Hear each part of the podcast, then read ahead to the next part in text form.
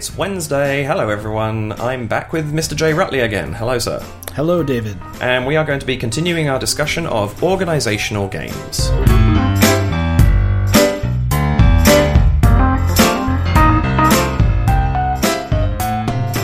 Well, photosynthesis is a game about trees to start with. True. But uh, it's a game about different sizes of trees that you will be growing as the game continues. And there is the sun, which travels around.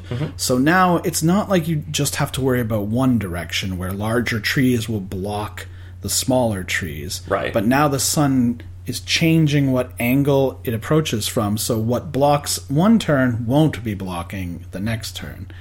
Yeah. So you do have to really plan how you're going to do this. Yeah, if a tree is in the shade uh, from an equal sized or larger tree, it won't give you any photosynthesis points. And Right. you have to split your attention between planting new trees and getting them up to the largest size and harvesting them, uh, as well as you know choosing which of your trees to grow, which of them to harvest. Right. And you kind of want to leave the big ones on the board for a while to get Yeah. because they're worth more, but that's also how you But, uh, score points in the Yeah, game. eventually you've got to do it at some point. And the point, the one of the interesting things about this that kind of forces you to think ahead is that you have that element of diminishing returns in the scoring as well. If I'm the Yes. first person to score the center space on the board, I'm getting the most points for one tree Yes. anyone can get in the game. All the juicy nutrients are there. Right, but it's one of those things that after a while, if people are not paying attention to the outer rim, which is worth the fewest points, it can actually be end up Mm-hmm. being up. worth more. Yeah. because the others have been drained so much, especially with more players. Yeah, photosynthesis is a great game, and I think that that kind of logic of of working out when to what to grow, how to organize it in such a way that in two turns' time I'm going to get a massive payout Yeah. because all my trees are going to be in the sun, and then your opponent comes along and messes you over by growing the thing a certain way. Or the the sun. I can't remember. Does the sun change how fast it moves, or is it always No, one sticks- step? it Yeah, goes one step each time. And of course, it's a game with you know actual cardboard trees. They're uh, It's beautiful. physical large trees. It's not. And actually, going back a week to our curating thing, it's one of those things that's sort of almost on the verge of being too delicate because Yes, they are, beautiful, all hot easily glued together. And one thing I know, we talked about patchwork on Monday, and one of the things that I know you were very keen to talk about when we sort of went into the slightly more complicated games was the evolution of patchwork, Mm-hmm. which was is in many ways, I think, the game that uh, you know Uwe Rosenberg. It's a very natural progression for Yeah, him to he- have he gone into this. He couldn't keep it simple for long. no, he couldn't. Uh, and that game is Cottage Garden. yes. So tell us about that. Cottage Garden adds a few extra things to it. Uh, so the organization is still very important. In fact, there's more things you have to organize now. In Patchwork, you just had a single grid that you had to fit these patches in. In Cottage Garden, you have two separate gardens on the go at once.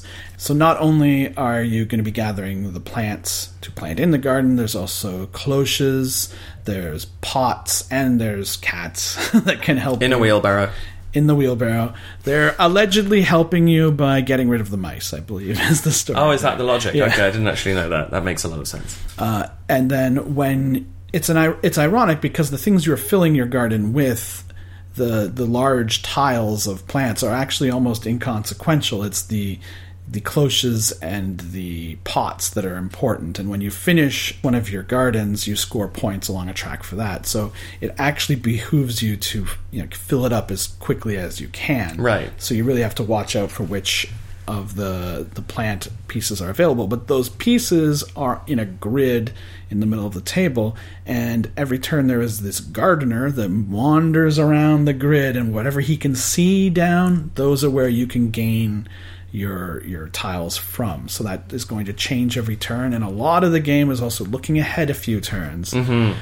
If I take this, then when the other player goes, the gardener's going to round the corner and he won't be able to see anything there now. Right. Uh, and then there's going to be a trail of uh, of tiles that you replace it with. So not only are you worrying about the tiles that you're gaining, but how you gain them is something you have to organize as well. It's funny, I didn't actually realize, thinking about it in these terms, it's got something in common with Topiary photosynthesis in having the rotating Yeah, piece. That, it that rotates around, but it doesn't block. No. And what's interesting with this one also is that you can plan ahead in the sense that I also don't need to take this piece that the gardener can see right now because I will also be the Yeah. that like the next time he can see it will also be my turn, Mm-hmm. and I really really like that logic.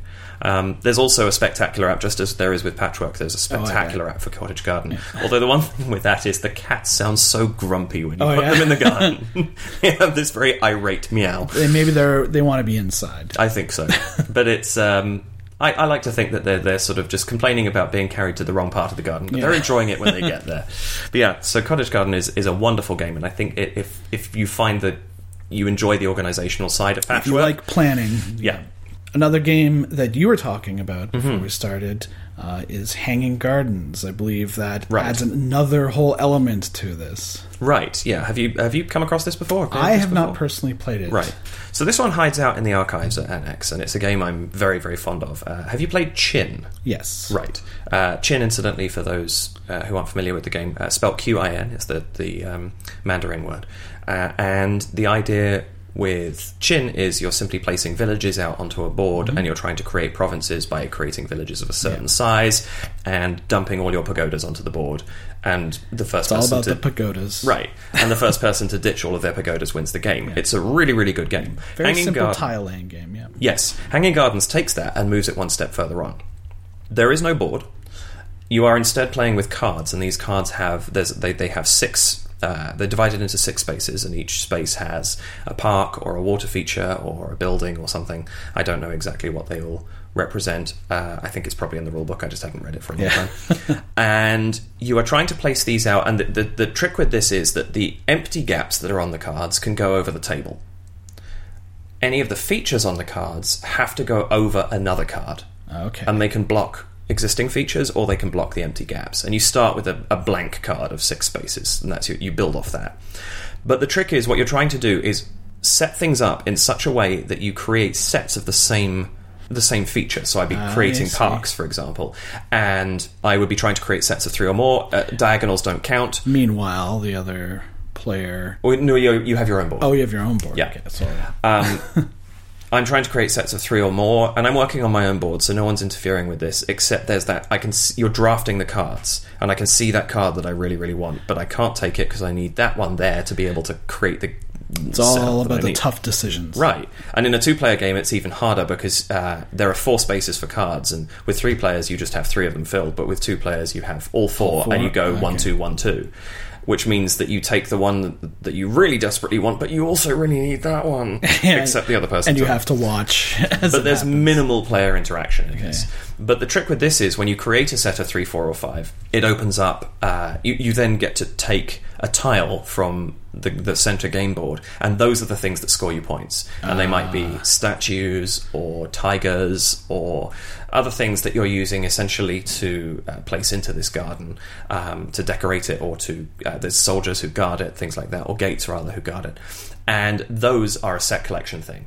So my first gate is worth nothing. The second is Oh, worth okay. five points. So the more of the third is same, the 10. better right. it is. Exactly. But that organize that initial organization of trying to arrange things in a certain way is made more complicated by the fact that to claim a set, you take a little temple thing, uh, a temple token, and place it on one of the spaces in that set. And then you cannot place a card on top of a temple, so you've just blocked yourself from being able to place something on top of it. Okay.